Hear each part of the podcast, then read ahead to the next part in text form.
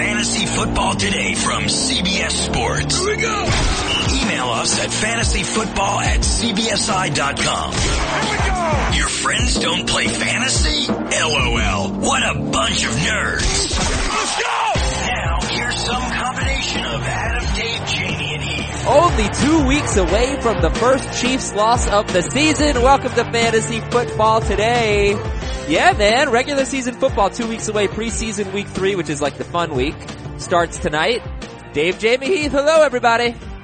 What up, Adam? I'm pumped. This better be the fastest two weeks in the history of mankind because I need regular football back in my life. Yeah, we're about to get it. We're getting, you know, the, the dress rehearsal this weekend. We'll be able to talk about it on Monday and a little bit tomorrow. We've got sleepers, breakouts, and busts to talk about. Today, sleepers and breakouts. Tomorrow, busts. Plus, probably gonna get to the auction talk tomorrow. I've got it in the show notes today. I'm thinking that will be more of a tomorrow thing. I, I wanna start this show with a segment that, that, uh, people love. It's called Adam is Dumb. People love that segment, right Heath? Adam is dumb. It's my favorite part of the show. okay. I feel bad. I shouldn't have, uh, shouldn't have reacted the way I did to the Darren Sproles pick yesterday during the draft. Thinking about it, like right after I said it, I was like, this is stupid. I'm, I'm counting him out. So, wh- which Philadelphia running back are you guys drafting first? I would still take Blunt in a standard league before I would take Sproles. But Blunt's going so much earlier than Sproles that Sproles is really the only one I'm drafting. The problem is both of them aren't going to gain much confidence as a starting option for your fantasy team. I Like, know. Think about it. Going into week one, you're drafting them after round eight, I would presume, if not round 10.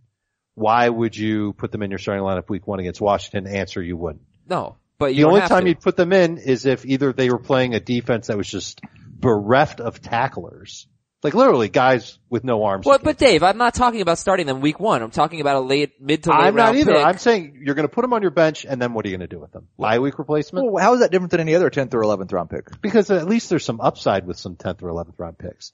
I don't think it's unreasonable at all to think that if you've drafted Ezekiel Elliott and you take Darren Sproles in the 11th round in a PPR league, you might be starting in week one. Well, I don't know if I'm getting Darren McFadden in the 11th round. of- Darren Sproles. No, Darren oh, Sproles. Oh, Darren Sproles. I think you said Darren McFadden. I Well- may have. Okay, but Jamey, there was the report yesterday that Le- LeGarrette Blunt's still going to be a big part of, that wasn't just a report, it was a quote from Doug Pederson, the coach, that Blunt's still going to be a big part of the offense. Do you buy that? Yes, but I also think that it's a 30 year old running back switching teams coming off a long playoff run that had 300, 299 carries and has never had that sustainable level of performance before. So if you're asking me which Eagles running back, it's very similar to the Patriots. Uh, I believe Heath said he'll take the last one that's available. I may just take a late, late round pick on Wendell Smallwood at this point. and we're going to get an answer tonight. You know, so it, it's it's Yeah. it's probably uh, by the time some people are listening to this, you know, it may not be a relevant conversation, but I would have said the same thing prior to today that I I don't I don't really want LeGarrette Blunt. I never did. Um, I'll take Sproles in PPR, but in a standard league, Smallwood certainly showed some some ability last year when he got a chance in, in a small sample size when he didn't have Lane Johnson. Now they have arguably the best offensive line in the NFL. So there's a chance that uh, the guy behind this offensive line could be very good. It's not going to be. Pumphrey, at least according to the, the latest report from Right. He hasn't looked good. Corey Clement is an undrafted rookie running back who has looked okay, but I don't know how much of an opportunity he's going to get. You said Blunt had 299 carries. That's just the regular season. He had another 35 in the postseason. So he could certainly wear down. You could talk me into Darren Sproles being a late round pick. Okay. Well, we'll we will talk about it tomorrow because the Dolphins are at the Eagles tonight and the Panthers are at the Jaguars. Let's start the show. Give me one sleeper or breakout you want to talk about. We'll do a few more a little bit later. And of course, this is only scratching the surface. Uh, these guys have columns on the website on cbssports.com slash fantasy. Uh, just, you know, go there and there's so much draft material for you. But Heath, I'll let you start with a sleeper or breakout that you'd like to highlight today. You better call him Tyrell Williams. Yes. 11th round ADP. I don't know. Maybe people don't realize that Mike Williams got hurt and that Tyrell Williams is the number two wide receiver in San Diego. I don't know that he can match last year's production, but I expect he comes close. Um, he's an absolute steal at pick 122 overall. I've had a hard time I, I've seen him at the top of my rank list when I'm in round seven of drafts, Uh huh. and I have a hard time pulling the trigger on him then. Even though I love him as a talent, I just know that there's so many other targets for Philip Rivers to pepper. But then like but- something, something magical happens and then round eight comes along and all of a sudden I feel much better about Tyrell Williams being on my team at Yeah. that point. And I think that's the sweet spot for him. Not round 11, not round seven, round eight is, is when I, I like him. And and you know how much I love Mike Wallace as a sleeper. I I would rather have Tyrell for sure. I'm wondering if Tyrell Is he going to be as good though with everybody healthy? I mean, he's not re- replicating his numbers, but like, No. what's what's realistic for him with Keenan Allen doing what he's capable of doing, with the tight ends presumably Being just like in they the were last range. year. Yeah. Huh? Like they were last year. right. Well, what's his role? So the change really is Keenan Allen. The Well, change is I, I think Allen, one but- thing that's kind of, and I agree with you. Got, Tyrell Williams is, is, is a great talent. Uh, Pete Prisco told us this very early in the season last year, how much they were excited about him. But you have bigger role for Hunter Henry coming. Maybe. Right? We're, we're, well, we're, we're hoping. Right. Right. but that comes out of Antonio Gates, presumably. Sure, but it's still, the, Gates is still there. You have a healthy Keenan Allen, which should be their target leader. Yep. If everything goes according to plan. And you also have a healthy Travis Benjamin, which we never talk about. This guy played with a knee injury last year, missed some time with that. That's, what would you say? Four targets a game? That's probably what he got last year, isn't it? So maybe more? I don't. I I think four targets a game seems fine for him. Maybe five. He Okay. can have he can have eighty targets. And then what if Mike Williams by O- October, what they're saying, that if he's playing by then, and everyone else has stayed healthy. and then everybody somebody, else is, somebody has messed up. Then somebody isn't doing their job. it has to be playing. Tyrell Williams. It can't be Travis Benjamin. Oh, I'd definitely be. I would. I don't think Benjamin goes from four targets to, what, to three? I mean, It could go to zero if Mike Williams is their third receiver but, and Benjamin doesn't see the Benjamin field. does something that none of these guys really do.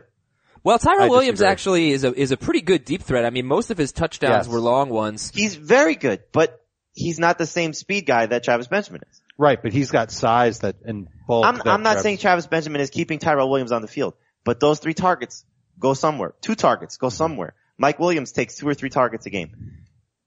I, Mm-hmm. The way I view it is Tyrell Williams in 9, 10, 11 is great value. When you start pushing him up, you're starting to take away what his appeal is. Now again, we, we, we're talking about a guy in Keenan Allen has played nine games over the last two seasons, so he could easily get hurt again. We're talking about Travis Benjamin who didn't stay healthy last year, and again, that's a couple targets. And he had five targets a game last year, so I don't. I don't so- really think he goes up from that. No, you have you have the two tight ends which could falter. I, I just I and, and again I, I like Tyrell Williams. I just don't want to overvalue Tyrell Williams. So I think his ADP is kind of appropriate. Okay, well, eleventh round. Well, I, he was in your sleepers column. Like I, I like him. I, Right. I'm, I'm just saying it's not that I don't like him, but I don't want to reach for him. Like it, I put him in there because he's going in after round nine. right. If I'm taking him in round seven, no. If I'm taking round eight, I don't really love it. If I'm getting round nine or later, that's fine for me. And I think I should probably bring up the schedule one more time. Right. At Denver, Miami, Kansas City, Philadelphia. You, could throw out Miami. Miami's No. just because everybody ran on Miami. Uh, no, Miami's not a bad matchup at all. Just I'm just giving all of the matchups. At Denver, Miami, Kansas City, Philadelphia, three straight home games. At the Giants, at Oakland, Denver, at New England, and then a bye. First nine games, you've got a bye. You've got at New England, great cornerbacks. You've got two games against Denver, great cornerbacks. You've got at the Giants, great cornerbacks. I think it's arguable that they're they're going to struggle in five of their first nine games. It's you know Jamey made the case yesterday that week one against the Broncos, Broncos pass rush isn't going to be healthy. Valid point, but I just see I see two Denver, New England at the Giants and a bye. That scares me a little bit. Um, you know, and, and it's probably worth noting. But I think, but I think funny. the other part of it isn't. I'll, I'll ask Dave um, because he's the highest on Tyrell Williams, I think. I am. Um, and you have Keenan Allen top 20 Mhm. um, Henry top 10 Mhm. right? If I recall. Yeah, Rivers is top 12 for me. But shouldn't he be higher if you like all these guys? I like a lot of quarterbacks this year. Rivers throws But if a you lot were projecting this though, you would have to probably project Rivers I to, would to get I would these put- guys to the numbers that they have to get to. I You- think Allen and Williams can probably combine for 2,000 yards on their own. If they're both healthy, 16 games. Oh yeah, I think maybe more like twenty one hundred. Okay. Yeah. and then the touchdowns that come along with it. them is probably in that. What do you- what do you mean we're 13 score stretching no, no, I'm saying he, he said 2,000. You go Uh, Yeah, yeah. I, th- I mean, I think it might be. I I don't see a reason because one other thing as far as the targets go, Dontrelle Inman had 97 targets last year, so there's six targets a game just for whoever wants him. Well, Inman could potentially get them too. But that's, I- that's if we really want to, I would, I would hope we're gonna we're gonna sink all of our eggs into the Travis Benjamin basket. We might as well get the Dontrelle Inman Well, Inman's basket and throw some eggs in there too. Tyrell Williams had a good year last year. He seems like a very good young player. There is appeal there. We could sit here and break down the targets, but you know, you're you're drafting a lot of potential. And if Keenan Allen gets hurt, you're drafting a, a total steal. mega mega upset. yeah, this is the perfect, uh, Azer strategy guy. Uh, it is my favorite. It is my actually my favorite Azer strategy. Right. Keenan Allen and Tyrell Williams. Uh, all right, let's get uh, Jamey sleeper or breakout. And Jamey's going to give us a bust. I, I don't know if I said this on the air since he won't be here tomorrow on the bust show. He's going to give us a bust later today. But give me a sleeper or a breakout, Jamey. Uh, I forgot the list I said. You got. Maclin or, or Snead. Maclin sleeper, Snead breakout. Sure. I'll talk about Maclin because we talk about Snead a lot. I think that he is not getting appropriately valued because we don't see, and the same thing for Mike Wallace, we don't see Joe Flacco on the field. Now, Wallace kind of is going to stay in the range that he is because nobody wants him, and that's not fair because he's been consistent, um, in a good or bad way, but he's been consistent. Um, Maclin, everyone's going to look at what he did a year ago and say he's a terrible player. And I get that because he had a groin injury that he missed four games. He said he wasn't healthy the whole season. He had a death in the family or, or very close uh, friend of the family prior to the season. I just think he was a mess. And I don't think Alex Smith, as good as he was with Smith the year before, I don't think Alex Smith is the type of quarterback that helps his receiving corps get better. You can say the same thing maybe about Joe Flacco, but there are a lot of targets to talk. You know, we, we, we mentioned this all throughout the offseason. Heath, correct me if I'm wrong, but I think it's 300 targets that are missing from this offense over 300 targets. when yes. you take away Dennis Pitta, Steve Smith, um, Kyle Juszczyk, uh, who am I missing? Um, uh, Kamar Aiken. Kamar Aiken. Those, those four guys, that's 300 targets. Danny Woodhead should take a big, uh, a piece of that, you know, combine Juszczyk, combine Kenneth Dixon, and, and he's also a guy that's missing. So there's a ton of production to be replaced in this offense, and, and I think we mentioned this, it was the yesterday or the day before, in terms of, uh, completions, that Joe Flacco was a top five guy in terms of completions. They're gonna throw the ball a ton. And Yep. so, Maclin, who's, uh, I don't know exactly where his ADP is right now, but it's late. 104th. I think he's going to be their number one receiver in terms of targets. May not be in production, but certainly he's going to have the opportunity to lead them in touches, uh, targets. And so to get that type of guy in a high volume passing offense, yes, there's a history of Joe Flacco not supporting multiple receivers. I think he's going to be their best one. I will gladly take him after the hundredth overall selection. I just, the only concern I have with Flacco being out, he's already built the rapport with Mike Wallace. Has he thrown a pass to Jeremy Maclin? I don't know. I'm sure it's somewhere along the Well, no, line. sure. He, he's he, he got hurt early in training camp. So they Yeah. were, they, were- they They- were they probably threw a Did he? couple. I, I don't know. Was it hurt early in training camp or came to camp with the sore back? I think he came to camp with the back. It doesn't mean that he they, have, hasn't they haven't done a lot of work together. So I, it might Sure. take him a couple of weeks to get But going. the, the other part of that, which you're, you're right, the other part of that though is he knows the offensive coordinator maybe better than Mike Wallace does because he was with Marty Mornhinweg in Philadelphia. So this is a, a, a system that he should have familiarity with. Right. And he's a veteran guy. I don't think it's going to take very much for him to step in and learn what Joe Flacco likes and what he doesn't like. Two years removed, a year removed from two straight thousand yard seasons, he's been good everywhere he's been. Mm-hmm. Philadelphia was good. Kansas City was good. I think he's going to be good here. I love him falling in my lap any chance I could possibly get. I'm getting him as my fourth receiver. He could easily be a top 24 guy. All right, And it's Jeremy The, Maclin. the Yeah, go ADP ahead. is round nine. Look, I, I, I can't poo-poo taking Jeremy Maclin in round nine, but I know the history of Joe Flacco with his wide receivers, and he can barely support one wide receiver, much less I, multiple. I wide disagree though. I disagree because two years ago, Steve Smith was a top 20 wide receiver. He was 18th in standard, 17th in, in PPR. That was 2014. 2000, Yep. uh, 2015, his 16 game pace was top 10. He had, uh, 670 yards and three touchdowns in seven games. So I, And you, you know, you also say can't support two receivers. Dennis Pitta was a top 12 tight end last year. Just didn't score touchdowns. He would have been a top five guy if he got the touchdowns based on the volume that he got. I don't think Benjamin Watson and Mac, Maxx Williams are going to be significant factors like Pitta was. They could, but I don't see that happening when he has what might be one of his better receiving corps if Perriman can get healthy and, and get on the field too. Where do you have Maclin ranked, Jamey? Among receivers? Oh, he's he's right around he's right around forty. He's thirty six in PPR because I do think that's where he's he he has a better shot to Okay. help your fans team. But he's he's right around forty. I, I just think that uh I'll suppress his value right now because I think I get him at a better price, and, and I think people get him at a better price. okay. So would you rather have Maclin or DeSean Jackson? Jackson. Jackson. More upside with Jackson, but again, would not be surprised if if uh, Maclin's better. I don't know if, if you guys have watched um Hard Knocks yet, the latest episode. Um there was a, a, a piece now. I know I told Heath and Dave this off the air, but there were, when their first practice with Jacksonville, uh, Jackson was complaining about not touching the ball, and I wonder if that's a sign of things to come. He's like, "Can I get the bleeping rock already?" And I I just wonder if he's going to see a lot of that with how much Mike Evans dominates targets.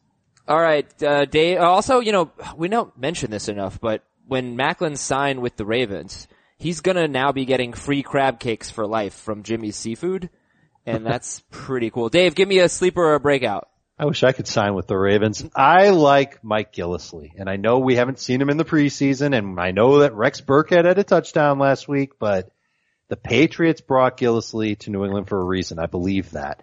You see that he's averaged 5.7 yards per carry each of the last two years. You know that he's the most physical running back that the Patriots have on the roster, and you want to target the running back who could best replace LeGarrette Blunt in this offense and be that goal line guy. Gillislee scored eight touchdowns last year. Do you know how many of them came? I'll, I'll start with this. How many of them came in the red zone? Two. Seven. Oh. How many of them came from five yards or closer? Th- four. Six. So he this was a guy goal can line work back. the goal line. Yeah. He's exactly what they're looking for. Mhm. And so if I can get Mike Gillislee in round six, I don't care that he hasn't played a wink of preseason. I'm happy that he's healthy now. I hope he takes care of his hamstring. I will take the chance on him then, hoping that he can fall into the end zone as many times as Marshawn Lynch can in Oakland. Okay. I, I think I would agree with everything you said if, except for the fact that you have to take him in round six. If that sounds like the profile of a running back that hasn't really been working in camp, that it's pretty much all speculative what he's going to do and we should be able to draft him in round seven, round eight, after the guys that we know are going to be starting running backs. I'm just afraid a round six pick, I, What's the difference between round six and round seven? Other than the obvious one. the pick? players that are available. Well, what if uh, Gillislee comes out tonight because it sounds like Burkhead's not going to play. So Gillislee comes out and gets in in the first half and whatever they play into the third quarter, twelve carries. yeah. You you Is he would assume that's on Right. pace. Is he gonna play tonight? Gillislee's expected to play. I mean, I still think that Gillislee, I talked about this, uh, when we talked about Burkhead, Yes, who had sir. a nice preseason. Yeah, we, th- we've, we've, this is like the third time we mentioned this backfield this week. I still think that Gillislee's their best running back. I don't expect them to catch a lot of passes. They have three guys who can do that really well, but I would expect Gillislee to be their best ball carrier. Uh, you know, the, at least their most talented one. Just need him to get on the damn field. And if you like him as much as I do, you won't mind spending the round six choice on him. I, I, I would say that Gillislee is very similar to his teammate Brandin Cooks in how you value these two guys because there are going to be some very maddening weeks and there are going to be some weeks where he's exceptional. So you don't think there's a chance that they just turn Gillislee loose and give him more or less the Oh, blunt there, there's, role? there's certainly a chance. He's not getting, you know, if you were to say, uh, the ceiling, I'd say 200 carries. He's not getting close to three like what. Yeah. Blunt. Yeah, I might be more bullish on the, on the ceiling and more scared of the floor both. You think he'll get more than 200 carries? I, I he think, he, get- I don't think I think he he could- will, but I think there's a ceiling that exists that's higher than that. If he comes Yeah. out tonight and gets 12 carries, like you said, and looks like he did last year, 5.7 yards per carry Sure. and gets a goal line, then people are going to go nuts over him. Weren't just- there games last year where LeGarrette Blunt had a ridiculous amount of carries? we had 299 for the Right, season. but Yes, that right, was also Dion Lewis was hurt. James White is kind of pegged for his role. There was no really third option. You know, now they have four op. It, it's going to be really the thing that's going to piss a lot of people off is if they go into week one with five tailbacks because Brandon Bolden most likely is making this roster because of his special teams ability. Mhm. So if they keep Dion Lewis and use him, there's no way he's getting 200 carries. I, I think legit, he may be the only player that legitimately has a ceiling of a top 10 running back and a floor of being an active week one. Like just Right. one of the five You healthy. know, you know what I think the way to approach it is, and, and this, this, this may make you throw up, is the year that BenJarvus Green-Ellis had 180 carries. He's a much better player than BenJarvus Green-Ellis was at that time, but it was very frustrating to own BenJarvus Green-Ellis. You were counting on him to score touchdowns. All right, give me Mike Gillislee or McFadden. Gillislee. Yeah. Yeah, you're, you're, you're taking a chance on Gillislee. Gillislee or uh, a Seahawks running back. Gillislee. Gillislee. Gillislee. One I struggle with is, and we talked about this during our, our live mock draft, was Gillislee and Terrence West. Because if Danny Woodhead is banged up and, and may not be ready to start the season and he's the starter there with really little competition, you know, I don't really worry about Buck Allen at this point. Um, There's people who love Buck Allen. Yeah. I've got West gonna be one spot thing. ahead of Gillislee. All right, guys. They're right in the same range. All right, we'll get more sleepers and breakouts in a moment. Coming up on today's show, we're going to hear from Nationals starting pitcher Max Scherzer. He's promoting the Scherzer Showdown. Go to ScherzerShowdown.com. If you are in the DC area, if you want more information about doing a fantasy draft with some Nationals players, really cool stuff. We also asked Scherzer uh, about who the worst Nationals fantasy football player, like who's the worst at fantasy football because they all play in the clubhouse. Uh, if he's friends with any NFL players and if he feels obligated to draft them. And we asked him some baseball questions too, like is the ball juiced? Um, we will have more sleepers and breakouts tomorrow, busts. We're going to talk about our auction. It looks like tomorrow is going to be auction day. And please join us in Philadelphia on August 31st at the at the Comcast Xfinity Live restaurant from 6 to 9 p.m. So August 31st in Philadelphia at the Xfinity Live restaurant, 6 p.m. to 9 p.m. We got we're going to be doing a live podcast. There's going to be hosted food and bar, a meet and greet, raffle prizes, and more. Please join us in Philadelphia on the 31st, 6 to 9 p.m. Eastern at the Xfinity Live restaurant. And go to cbssports.com slash podcast if you uh, like podcasts. You want to listen to college football, NFL, basketball, whatever you want. We got a lot of shows for you. We got a wrestling podcast in this corner that's really good. Uh, so cbssports.com slash podcast. Uh, that stuff's important. It's not as important as home security. I really want to talk to you about this because now you've got Labor Day coming up. You got Thanksgiving. You got all the holidays. You don't want to leave your home unprotected and, and we've got a great opportunity for you to save on home security. For a limited time, you can take, take a whopping $100 off of SimpliSafe Home Security's special summer package. SimpliSafe is the name, okay? Simply is spelled with an I, S-I-M-P-L-I, safe. Everything you need to protect your home. No long-term contracts, no installation costs, and I can tell you from experience that's terrific. No hidden fees, and SimpliSafe's 24-7 professional monitoring is just $14.99 a month. A great deal. Get $100 off your summer security package at simplisafe.com slash FFT. This sale ends very soon, so please people, SimpliSafe, S-I-M-P-L-I, safe.com slash FFT for a hundred bucks off simplisafe.com slash FFT. Uh, let's do the news and notes, guys. Odell Beckham could miss a week or two of the regular season. When are you drafting him? Yesterday he did go fifth ahead of Evans and ahead of AJ Green. What about you? Where would you take Beckham? Fifth. Fifth? Okay. Until it's confirmed. That's just a report. All right. Devonta Freeman's going to miss this week's game with a concussion, but they don't seem worried about him uh, missing week one. Fitz Toussaint is running ahead of James Conner in the Steelers backfield. Do you handcuff Le'Veon Bell with Fitz Toussaint? I'm not handcuffing Le'Veon Bell at all right now. But I look, I know anybody who looks at just box scores will be confused by that because Conner had a great game statistically. He had over 100 total yards, had a lot of touches too. If you watch that game, the first three quarters of that game, he looked dreadful. He dropped three passes. He bumped into his lineman. It looked like he was playing football for the first time. Fourth quarter, he started to get into his groove a little bit more, ripped off a bunch of long runs. It was against third stringers. I'd like to see him get a couple of more opportunities. You know, last year, Jordan Howard got off to a terrible start too, and by his fourth preseason game, he clicked. Okay. I wonder if something like that could happen to Conner.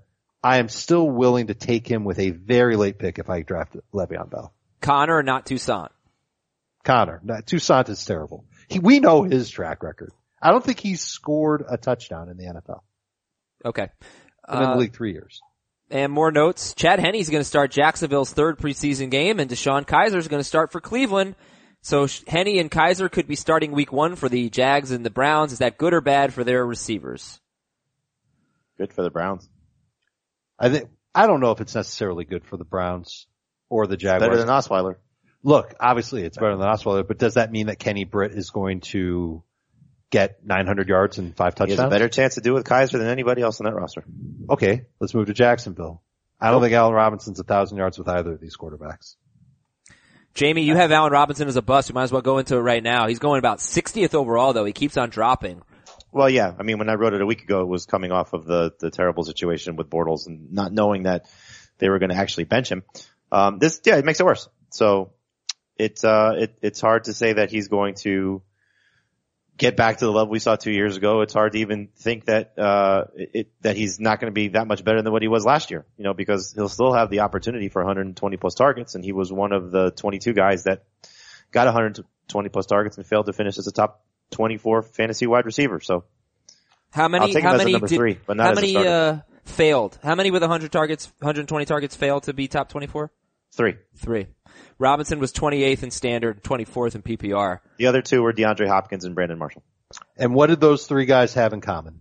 Uh, bleepity bleep quarterback. But, but what is the difference between DeAndre Hopkins and Allen Robinson? I don't get it. I think Hopkins' quarterback situation improved. It couldn't have gotten worse. Brock Osweiler is worse than Blake Bortles. He could have, he could have literally had Blake Bortles as his quarterback this year and it would have gotten That better. would have been an upgrade. I, I was putting my, together my list last night because my sleepers, breakouts, and busts come out tomorrow. And I was going to put Allen Robinson on the list until I saw that he his ADP was now the end of the fifth round and I'm fine with him there. He's going in There- between Julian Edelman and Golden Tate. I would rather have Tate, but I'd rather have Robinson over Edelman. I'll take them both ahead of Robinson in PPR.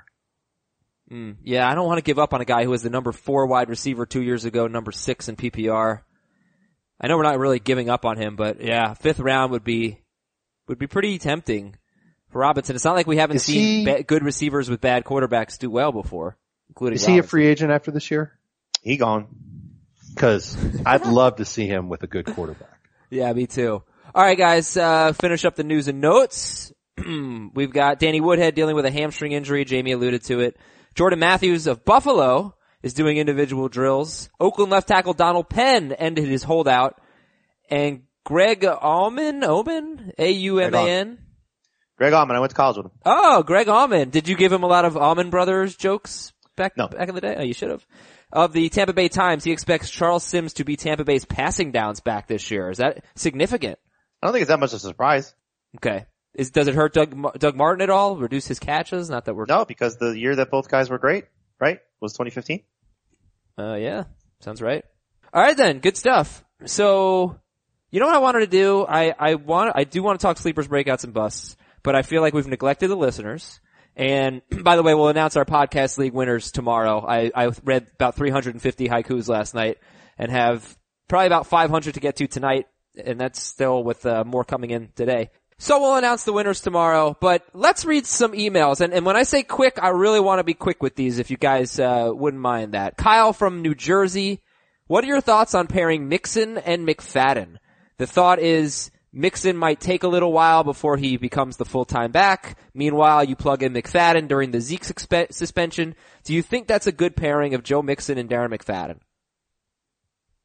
All Sure. depen- yeah, it all depends on cost for me. If I have to spend a third and a seventh to do that, no thank you. How come? Because I think I can get better players with my third and seventh round draft picks. What point are you comfortable with McFadden? Uh, maybe the ninth. Ninth? Maybe the ninth. I'd prefer the tenth. That's even where I really even feel if good the about it. suspension does hold at six games. I don't think that anyone should expect they're going to know the answer to that before they draft. The, the appeals on the Well, 29th. Could be Labor Day weekend. It, it could be. Yeah. But most likely I think we're going to find out maybe that Tuesday after Labor Day. Could be. Or maybe they bury it the Friday before, but I would expect that you should, you should plan on drafting thinking it's going to be six, but it could be reduced. All right, and, and it really comes down to how well you think McFadden's going to do with tough matchups: Giants, Broncos, Cardinals, Rams, Packers, and then a bye. It's awful. It's not good. Uh, but you know, for what it's worth, the That Broncos offensive line though. the Broncos had a bad run defense last year. Uh, all right, moving on. Next email, Stephen from uh, a city in California. Dave, Los Angeles. is Seattle's DST worth starting Week One at the Packers? And are they even worth drafting, knowing you have to start them Week One at the Packers? I'd be nervous to start them against Green Bay, but I would still do it. And I would take a long view approach. I would do that with all of the top DSTs. That's the reason they're top DSTs. I mean, you think about it. You got the Packers, the Seahawks get the Packers, the Chiefs get the Patriots, the Broncos get the Vikings get the the Saints, right? It could be could be rough start for all of them. Yeah, maybe, maybe roster two defenses if you've got an empty, you know, somebody that's worthless, but, uh, And just what take the Bills. take the Steelers, take the Bills. Yeah. Well, the Steelers, I think you get you- you're not gonna you have to pay a, probably a t- a heavier price for them. Yeah, probably. Take the Bills, maybe. They got the Jets in week one. Uh, who's got, uh, Falcons Yeah, have all the. Bears. Yeah, there you go. Falcons and the Bears. Alright, uh, moving on, moving on. This is from Ian. I wouldn't have guessed it, but TJ Yeldon was the seventh most targeted running back last year. Any thoughts on whether that will keep Fournette off the field on passing downs?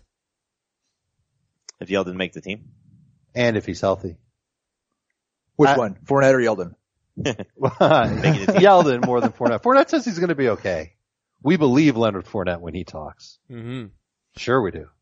Well, is this a concern that Fournette would be mostly just a standard scoring kind of guy? I have a hard time. I have a hard time believing the Jaguars spent a fourth overall pick in the draft for a guy that they're going to take off the field on the most crucial down of the game. There, there have been rumblings though that they had looked at Yeldon playing third down and Ivory doing short yardage.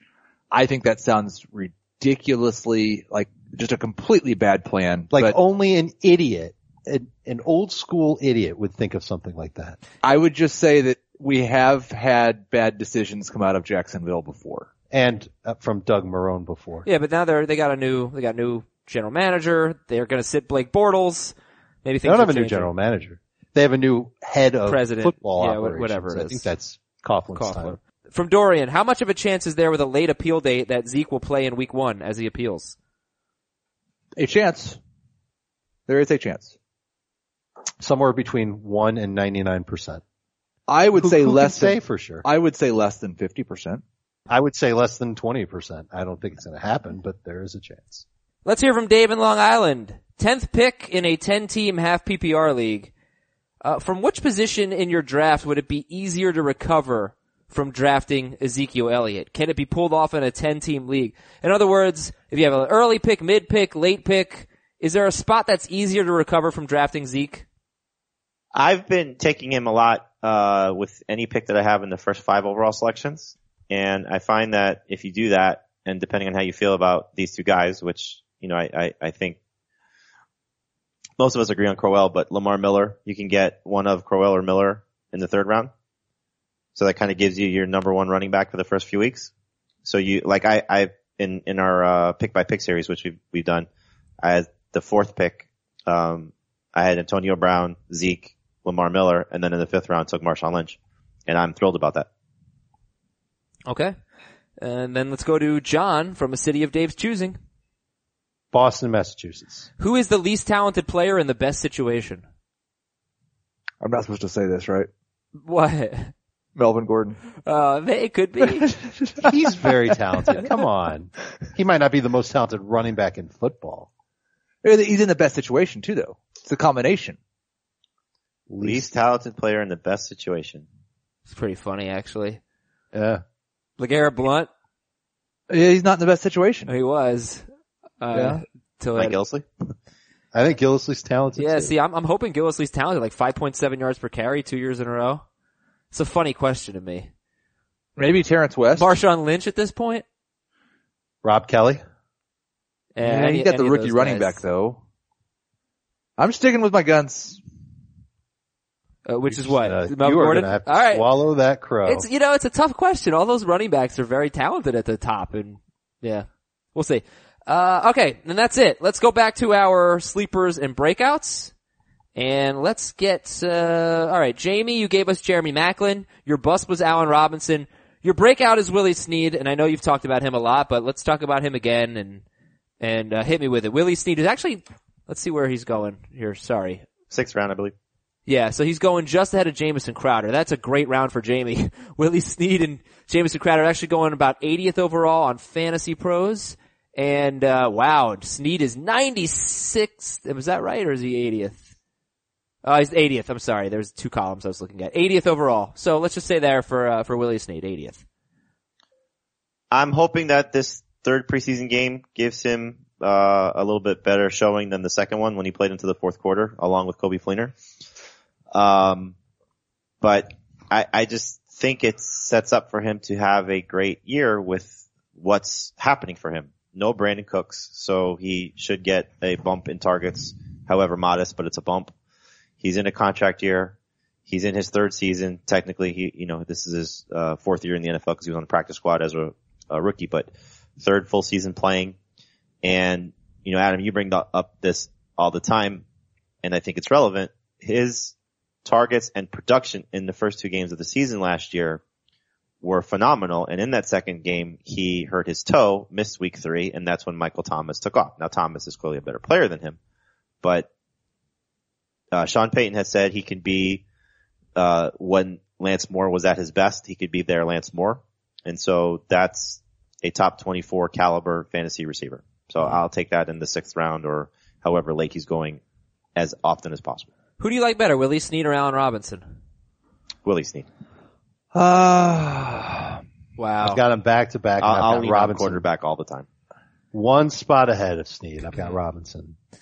Yeah, man, that's that's crazy. Not it's What- not it's crazy that that we're even asking that question. You know, it's crazy that it's close. I'm gonna say Robinson. Okay, What's uh, the upside for Snead? Because we've we've seen two years of low touchdowns, lots of catches, modest yardage. Uh, 80, 1107. Jamey, you like that? Oh, for sure. For where you're getting him. That's, I just completely pulled that out of thin air. So Well, here, just well. just to tell you again what those first two games were: 17 targets over those two games, 13 catches, 100, 209 yards. No, so 200 over 100 yards per game. 219 yards. Well, one was 172 yards, one was 54, um, okay. and two touchdowns, a touchdown in each game. And Yeah, so 1600 to- yards and 16 to, touchdowns. to be to be fair, in that second game is when he hurt his toe, so he he didn't finish the game. So he was actually going to go 2,000 200 catches and 2,000 yards Uh-huh. in his pace. I mean, again, it's you're you're banking on situation, and his quarterback's thrown for five thousand yards for the last six years. So could it be Brandon Coleman? Sure. Could it be Ted Ginn? Sure. Could Did it you be say Willie sure for Brandon Coleman? It could be. That's not going to be. I don't Ted Ginn is the one who's going to be. Well, here's the deep here's, ball guy. Here's the projections on the site. Is this realistic? 113 targets, so he goes from. Um, That almost seems low. I got him with 122 was my He, expectation. he, I would he had say I- I'm 104 last year. here, here's our projections, and that's of 15 games. these are not So- these are not your projections. These are These are sports the lines. Sports line CBS Sports projections. Yeah. 113 targets, 78 catches, which I think is low, uh, 1,001 yards is probably realistic, and 4.5 touchdowns. So say five. You know what they did? They took his numbers from last year and they multiplied it by 110%. Almost exactly 110%. I've got 83 catches, 1,037 yards and five touchdowns. All right, so let's say a thousand catches, a thousand yards, a 1,000 catches. I would be will a take lot. him number one. one thousand yards, and oh, we we'd love to get more than five touchdowns out of Willie Snead. That would make him a true breakout. Uh, Brees does spread the ball around a lot. Would you take Willie Snead or Samuel Watkins? Watkins. Watkins. I'll take Snead. I'm going to talk about Watkins in just a second. Talk about Watkins right now. This is a breakout or a sleeper for you? Uh, it's a breakout. He was a breakout early in the preseason when we thought he was with Tyrod and thought, you know, if he just stays healthy, this could be the year that Sammy Watkins put all together. And then we, like his ADP fell two and a half rounds on CBS even, even more. I, I believe it's down to like the seventh round now on CBS for Sammy Watkins, uh, pick 82 overall. So the end of the seventh round. That's ridiculous. We don't know for sure that Jared Goff is that bad. We've never seen Jared Goff with a good wide receiver. He looked decent in his last preseason game. Watkins is the type of receiver, like, what's the real difference between him and DeAndre Hopkins? Or him and Allen Robinson? Yeah, no, it's really just making me question DeAndre Hopkins, to be honest with you. Right. Well, like, the difference would be that he's injury prone. Yeah. And sure, I, I, I wouldn't necessarily disagree with that. And that's why he comes at a discount from Hopkins. But it shouldn't be in the seventh round. Watkins also, at least in his Buffalo days, they didn't throw the ball that much, was not a big catch guy. So do you have him ranked higher in standard compared to PPR, Sammy Watkins? I do have him stand higher in standard and PPR, but I think he's worth a fourth round pick in standard and a fifth in PPR. Ooh, anybody else willing to pull the trigger in the top 50 picks or so for Sammy Watkins? Fifth round, I think, is appropriate for him because, Yeah. uh, as Dave has illustrated a few times, two games against Richard Sherman, two games against Patrick Peterson. That's not going to be easy in those four games, and you have to also build in the potential risk. Now, obviously, uh, I, I was like Keith, very excited about Sammy Watkins because I do think that we've seen guys come back from the second foot surgery and and play at a high level.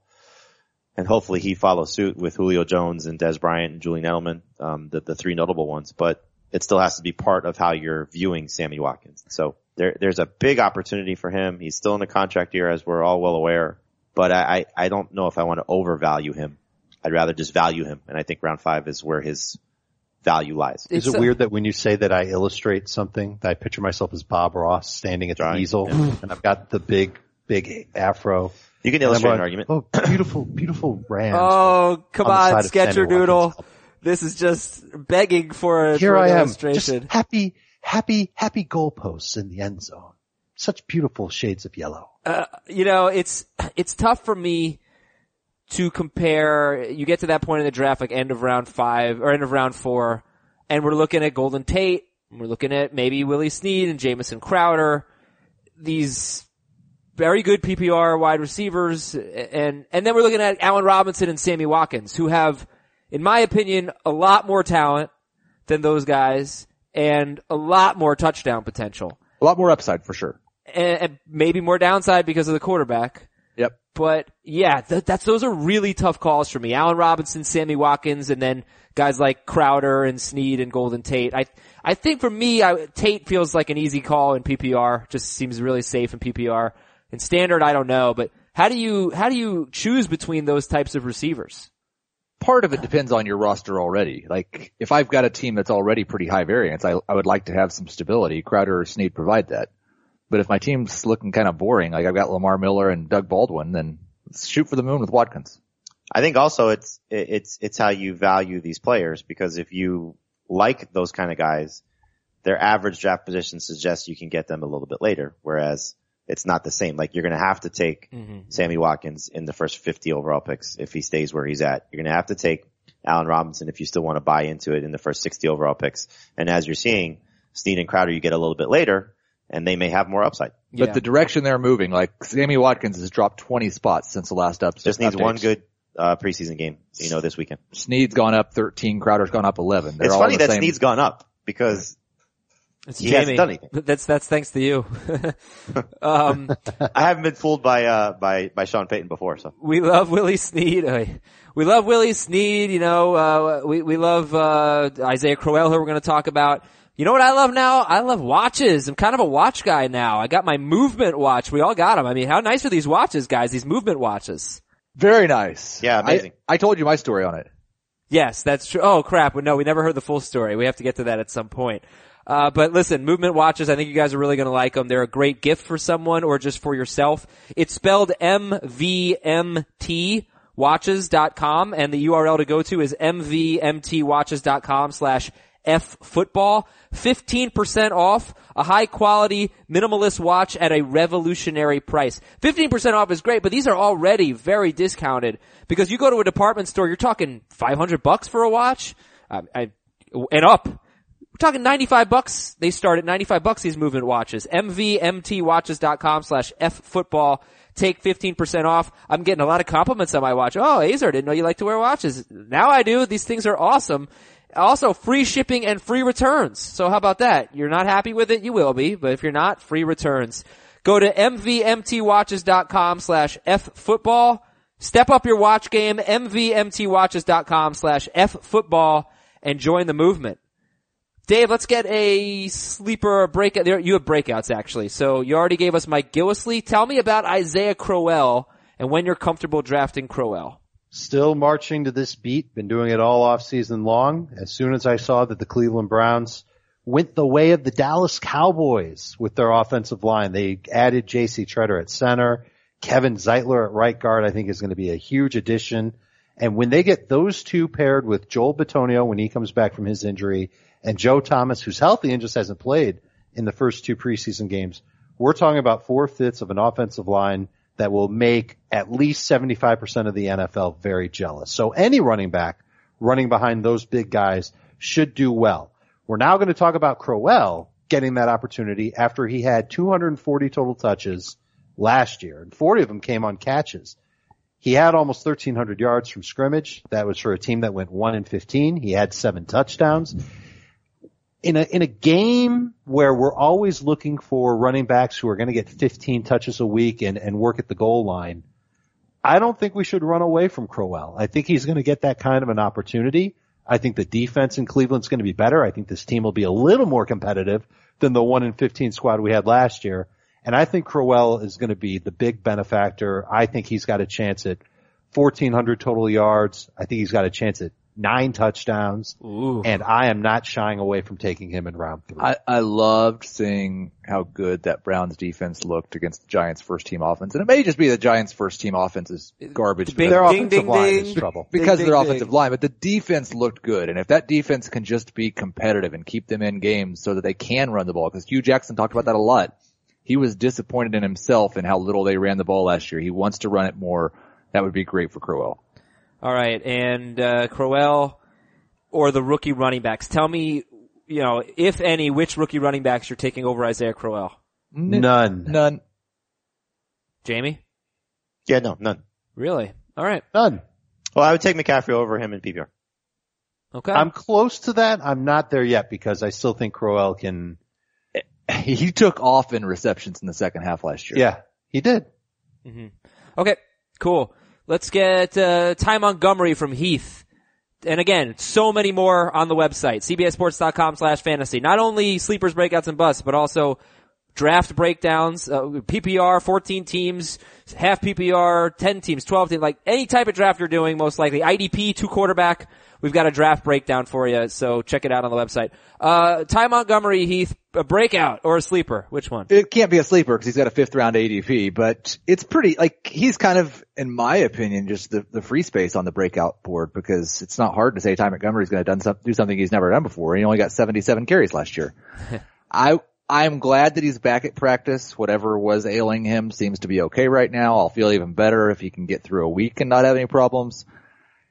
He was very good running the football last year, especially in the second half. Pro Football Focus's most elusive running back from week nine on averaged 5.9 yards per carry.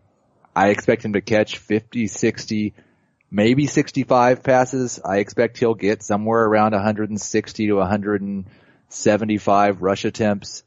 And I expect he scores seven or eight touchdowns. Ty Montgomery or Mark Ingram? Montgomery. Ingram. I would go Ingram. Ty Montgomery or CJ Anderson? Montgomery. Anderson. Sorry. Even Amy in PPR. rules again. It's I would take Anderson Even in PPR. even in PPR. Okay. Look, I, the concern I've got with Montgomery is that he might not be able to stay healthy for 16 games. He might not be effective. So we're talking And about CJ Anderson here. Well, I, that's true. Fair point. But I don't think if CJ Anderson stays healthy, it would take a lot for him to lose his grip on that starting job. If Montgomery stays healthy and he doesn't play well, well, Mike McCarthy can turn to his bench and he's got three rookies ready to go on the field to take over. And I'm not saying Like Jamal That's- Williams didn't look that he- threatening. He has not looked threatening at all But this neither did Montgomery, preseason. though. What's that, Jim? Neither did Montgomery in the first preseason game. It's when true. fumbled. And Montgomery got banged up and he couldn't even play in the second one. I, the Packers should have tried to, they tried hard to solve their running back problem. They don't have a running back problem. I think they might. I don't know. I'm, I'm not sold on, on Ty Montgomery being the guy all season long there. If he were, I think we'd have to talk about taking him in round three. I think to Heath's point though, he's falling to a spot where it makes it worth it, where he was being drafted prior to this week, especially coming into training camp, was only going to set him up to fail. Okay. Now he has a chance to, I think, deliver some sort of fair value if he falls into the fifth, sixth round. One more breakout to talk about. It's Dave's. So, so far we've got Jamey's sleeper was Maclin. Jamey's breakout was Snead. Jamey's bust Allen Robinson. Heath's two, three breakouts were Tyrell Williams, Ty Montgomery, and Sammy Watkins. Williams was a sleeper. Okay, he sorry. can't break out past what he did last year. Sleeper. you know what Tyra would make me feel better about Montgomery is if I also get Jamaal Williams. There You you can easily do that. Yeah, that's a plan you could absolutely. I, I just, af- in standard, I agree. In PPR, I'm afraid that Aaron Jones might be the guy. I'll, If I'll- Ty I'll Montgomery go gets back, hurt? I'll go back to pass protection because right now, Right. including Montgomery, Williams is their best guy. And Mike Gillislee, Dave likes. Isaiah Crowell, Dave loves. Terrelle Pryor is another breakout for Dave Richard. Well, let's just do the math. Pierre Garcon last year, 1,041 yards. DeSean Jackson last year, 1,005 yards. They combined for seven touchdowns. They combined for 214 targets. These guys are no longer on the field in Washington. They have moved on to other places and Terrelle Pryor signing a one year deal to come to Washington and catch passes from Kirk Cousins. The doors, I, the preseason has not been great to Cousins. It's been really bad to Pryor, but the door is wide open for him to play a lot, get a ton of targets on the outside, and when everybody's healthy in Washington and they get into that red zone, Kirk Cousins has his pick of the litter between Reed, Pryor, Crowder for, for throws into the red zone. And I think Pryor is going to be in single coverage almost every single time because Reed is going to draw so much attention that he can dominate in the end zone, do better than seven touchdowns, which is what Garcon and Jackson had last year. And I think he's got a great shot at a thousand yards as well. He had a thousand yards last year in Cleveland Yeah. when he caught passes from five crappy quarterbacks. Now he's moving on to Kirk Cousins. To me, this is a no-brainer, and I'm glad that there isn't a big preseason buzz and that we've seen Terrelle Pryor dominate in preseason games because his value can still be had. And uh, even in round three, I think it's great He's because I think he early- is going to finish. He's going as early a top round- 12 receiver. I'm sorry for interrupting you. Terrelle Pryor's going uh, early round four, Dave.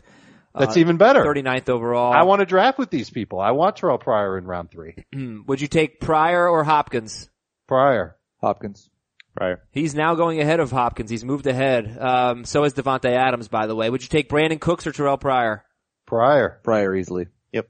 Pryor. Okay, Brandin Cook's going just ahead of Terrelle Pryor. Gonna get to the Max Scherzer interview now, but first, let me read some sleepers and breakouts from our listeners, and you tell me agree or disagree. Um, Robbie Anderson from Dylan. Robbie Anderson. 100%. A Sleeper. great late round value. Take the chance on it. Ryan Willard is excited about Austin Hooper. He'll He's, be, he's in the conversation of number two tight ends with upside, sure. he'll be on my list. Brian M has Braxton Miller on here. No. He's hurt. Okay. And, and not as good as, uh, the guy they just brought in from San- San Francisco. Bruce Ellington. Bruce Ellington. John Downing says Darren Sproles and Chris Thompson in PPR. Yep. Thompson too? Sure. Is there enough there? That's his, gotta be his role is not te- changing. That's a 14 teamer to me. Like I don't He's- see. He's gonna catch 50 passes. He's gonna be a lot like Darren Sproles. I, I Yeah. would say Thompson and Charles Sims are two guys if you're in a PPR league to put on your list late. This might surprise you. He had 49 catches last year.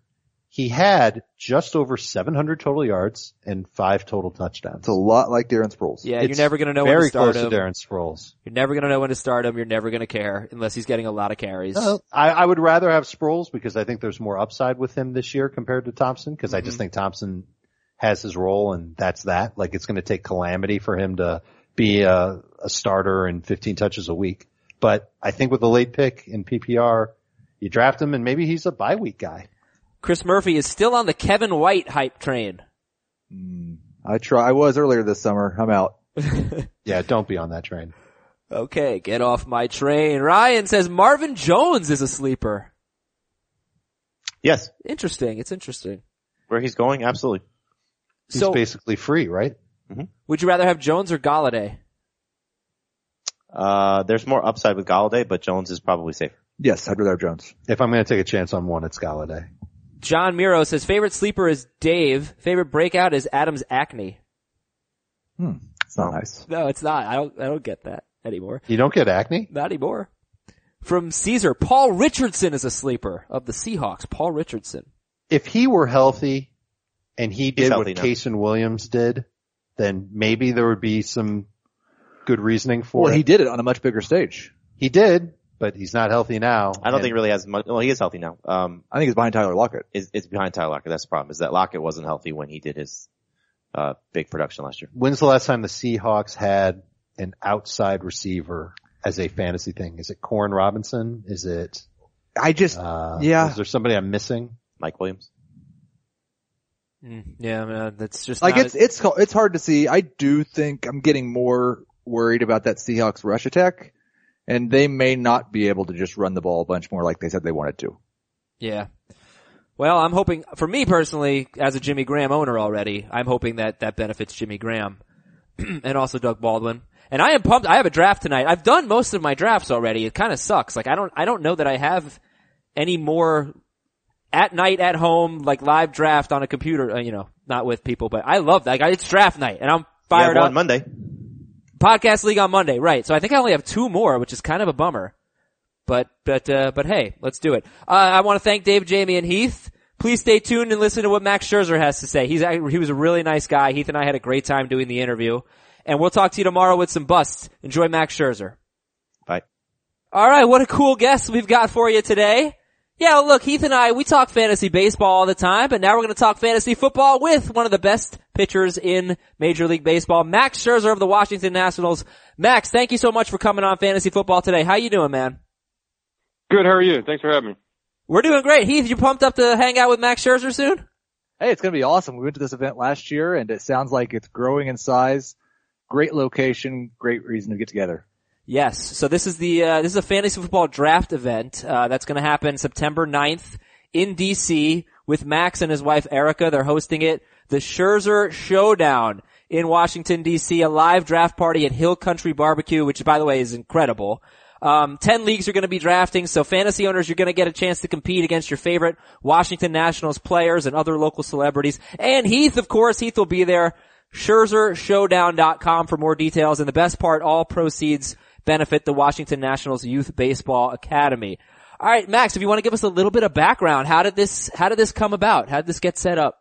Uh, I did this a few years ago. Uh, Adam Wainwright, um, partnered with him, uh, with Big Impact of, uh, taking this idea and expanding it to other cities. And, uh, from there we've taken it and, uh, tried to tailor it even more to the DC, uh, fan base. And I think we've grown it to a pretty good, uh, size now. And I think fans really enjoy the experience of, uh, playing fantasy football with their favorite baseball players because uh, a lot, every MLB clubhouse, uh, there's always a fantasy league. So, uh, we're just as much into it as much as the fans are. I was going to ask about that actually. So you're you're in a, a Washington Nationals fantasy baseball league, and if so, who's winning or uh, fantasy football league rather? Who who wins? Uh, who won last year? If you, if you recall. Uh, I was on the bottom end of that, of that. I was, I was near the bottom of the league. So I forgot, I had kind of, I, I had a bad year last year. So, um, I think Chris Heisey won it. Um, so it's one of those things last year I'm trying to forget. Fair enough. Pitchers that actually have the advantage there because they've got a little bit uh, more time to do draft prep on their days off here, or are the hitters just terrible at fantasy football? no, it, it really is everybody. You know, um, everybody has their own time. The only thing is, we, you know, we've there are rules that we've had to establish that you can't make, you know, waiver claims. You can't do you can't touch your fantasy football after BP because then that'd be an unfair advantage. So there are rules like that within our clubhouse because there there have been pitchers in the past who will be during game, you know, making transactions, and we've had to we've had to declare that that's illegal.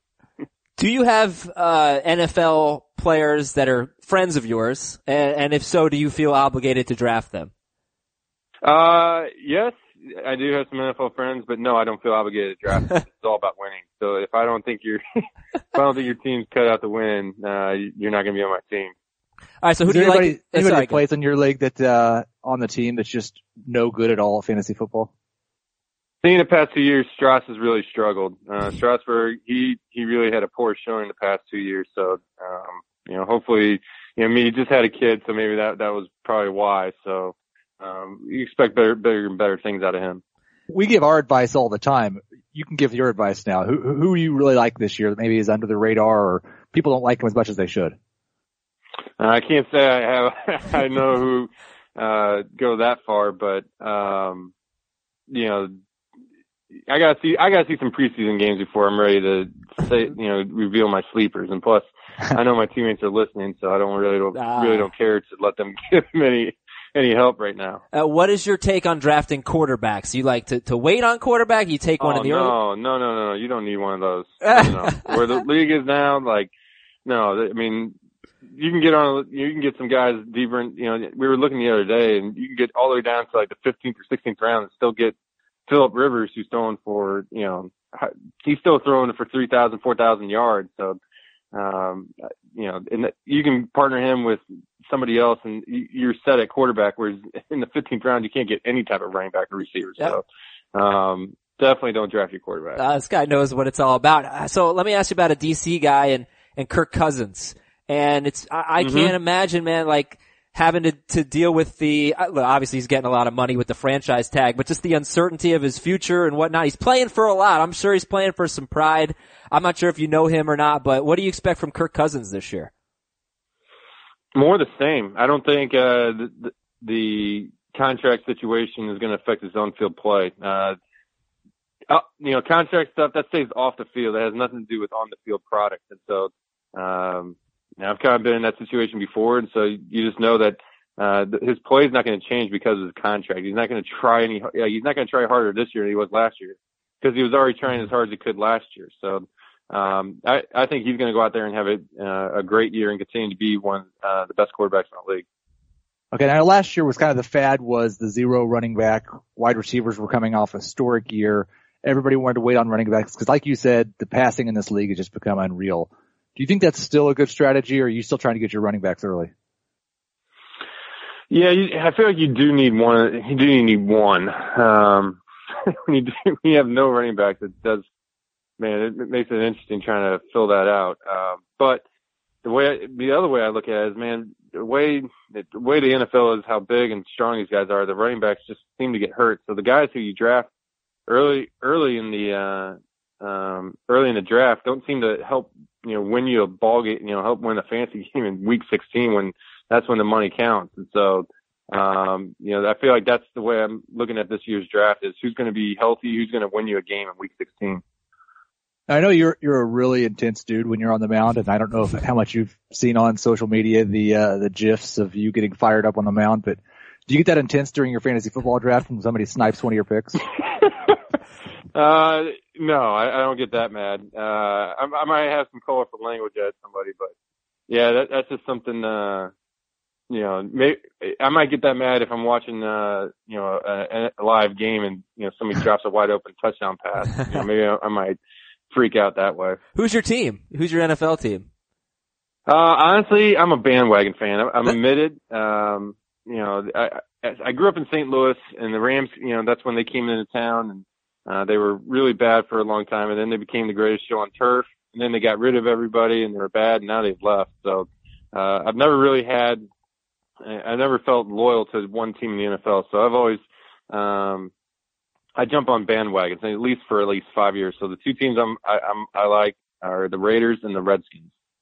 Okay, all right. So that that makes sense, and that should be uh, those should be some fun teams to root for this year, and certainly a lot of good fantasy players. Uh, this event, the Scherzer Showdown, again, ScherzerShowdown.com for the information. Scherzer will be there, obviously. Rendon, Ryan Zimmerman, Wieters, Taylor, Doolittle, Strasburg, Tanner Roark. Uh, I guess you probably want to be draft, drafting with Stephen Strasburg based on what we heard earlier in this interview. Um, some former, some former Redskins will be there as well. Uh, it's going to be really cool. If we could end the show, we were wondering, go off script a little bit here and ask you some fantasy baseball questions because Heath and I love fantasy baseball. Just, just some general baseball questions if that's cool with you, Max. Sure. First of all, why don't, why don't, uh, baseball players play fantasy baseball the way, you know, people play fantasy football? Oh, no chance. Uh, we're competing. Like, if I had somebody I was facing that was on, like, I would need him to get a hit and I'm having to face him, uh, it just, it would never work. um, yeah, I, there's no way you can play fantasy baseball while actually playing baseball big part of uh, our job in analyzing fantasy baseball is the numbers side of it. I know sometimes there's an argument mm-hmm. over whether the num- the numbers are becoming too big of a part of baseball. What do you think about the advanced metrics and all that? Uh, I think they're great. Um, I think, but also you got to take them with a grain of salt. They don't. They're not everything. You can't just this. You know, this game is still played by humans, and so you there is still instincts and IQ and everything, and being able to read situations.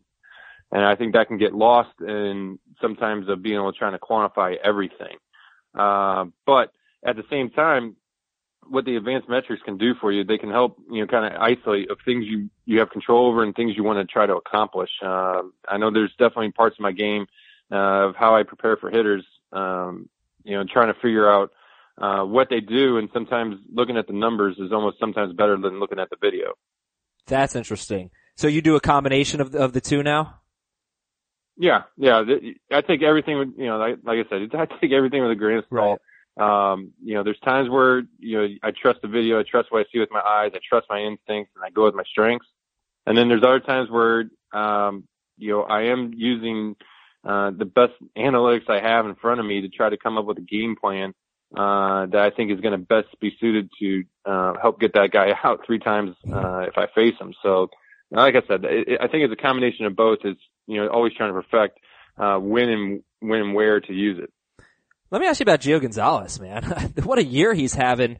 Uh, how, you going to be upset if he wins the Cy Young? Because I obviously you have a great case for it. And uh, what is there anything that Gio did differently this year to have this just tremendous season?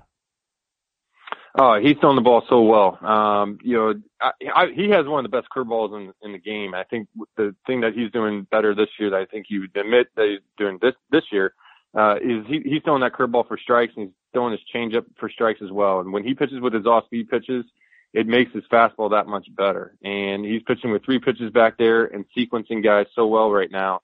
Uh, he got, he's had everybody off balance and no one puts a good swing on him. And mm. that's why you're seeing him go out there, uh, and be consistent this year and really get, work deep in the ball games and really provide us some big innings and some big outs. Hey Max, I, I, know you don't play fantasy baseball. One of the most frustrating parts for fantasy baseball players, as far as when pitchers come from, is wins and losses and the way they get assigned to you guys. Not necessarily based on how well you pitched in that game, but just sometimes you pitch, throw seven innings, give up one run, and you lose the game. It seems like we're moving away from that a little bit in the evaluation of pitchers. We need to move away from that more, don't we? Um, it's one of those things I, I've always said. Yeah, if you look over the long term, you know, wins and losses can some, you know, that can be misleading at times. But as as a pitcher going into the, you know, into the day, when you go in for a start, your goal is to win the game. Like that, that's your first and foremost thing is to win the game. Uh, you can't, if you try to take that stat away or try to, um, you know, lessen it, uh, you're lessening the most important thing you're trying to do that day, and that's the win. So, um, you know, is there a place, is there a place for wins and losses? Yes. But is there also, you have to take that, uh, and look at a different scope as well? Yes, as well. I think, um, you know, I think we're, I think everybody's doing a better job of it, but I am not one to sit there and say, uh, to get rid of it because I also know, uh, that incentive of the win is, um, you know, that's what you pitch for. Uh, such a leading question from Heath. Heath has been on a crusade against wins and losses in fantasy baseball. And thank you, Max, for not giving him even more ammunition. uh, but, uh, obviously it can be a stat that, like you say, you have to take with a grain of salt. You said that about, uh, advanced stats, so for sure. Uh, alright, I'm gonna ask you a somewhat controversial question. I will accept a no comment for sure. Are the balls juiced this year? here, here, my my take on it is, uh, I don't care because um, I'm not going to cry about it. Um, if they are juiced, fine. There's more home runs, whatever. But my, you know, it, I, I get to be the benefactor of it too because my team, we have a great offensive team, a lot of power hitters, so those guys would be, um, you know, able to hit the ball out uh, at the same rate. I mean, we're playing underneath the same rules with the same ball, so um, you know, I really don't care if there is, if it is, if it isn't. I'm not going to cry about it. Have you had to change anything? Do pitchers have to change anything knowing this, uh, the home run is so rapidly on the rise? Um, you know, for me, I have given up a ton of home runs over the past couple of years. So for me, I've just tried to dial in and it's almost made me better because I, because that threat of a home run is, you know, feels like it's always right in front of my face. Um, that I have to execute my off-speed pitches uh, just that much better and, and and locate all locate my fastball just that much better because the league is so good at uh, taking any one of your mistakes and hitting over the fence. So, um, you know, that's why I'm not going to cry about it because in some ways it's made me a better pitcher because of how I've had to locate even better to try to prevent them. Man, this has been a lot of fun and great interview, and thank you so much. And the Scherzer Showdown is Saturday, September 9th. If you're in the DC area, please look into it. Go to ScherzerShowdown.com. Meet Max and plenty of other Nats. And uh, I'm jealous that Heath will be there. Max, you, Max, uh, thank you so much for coming on. Hey, thanks for having me. That's going to do it for fantasy football today. For Heath Cummings and Max Scherzer, I'm Adam Aizer. We'll see you later.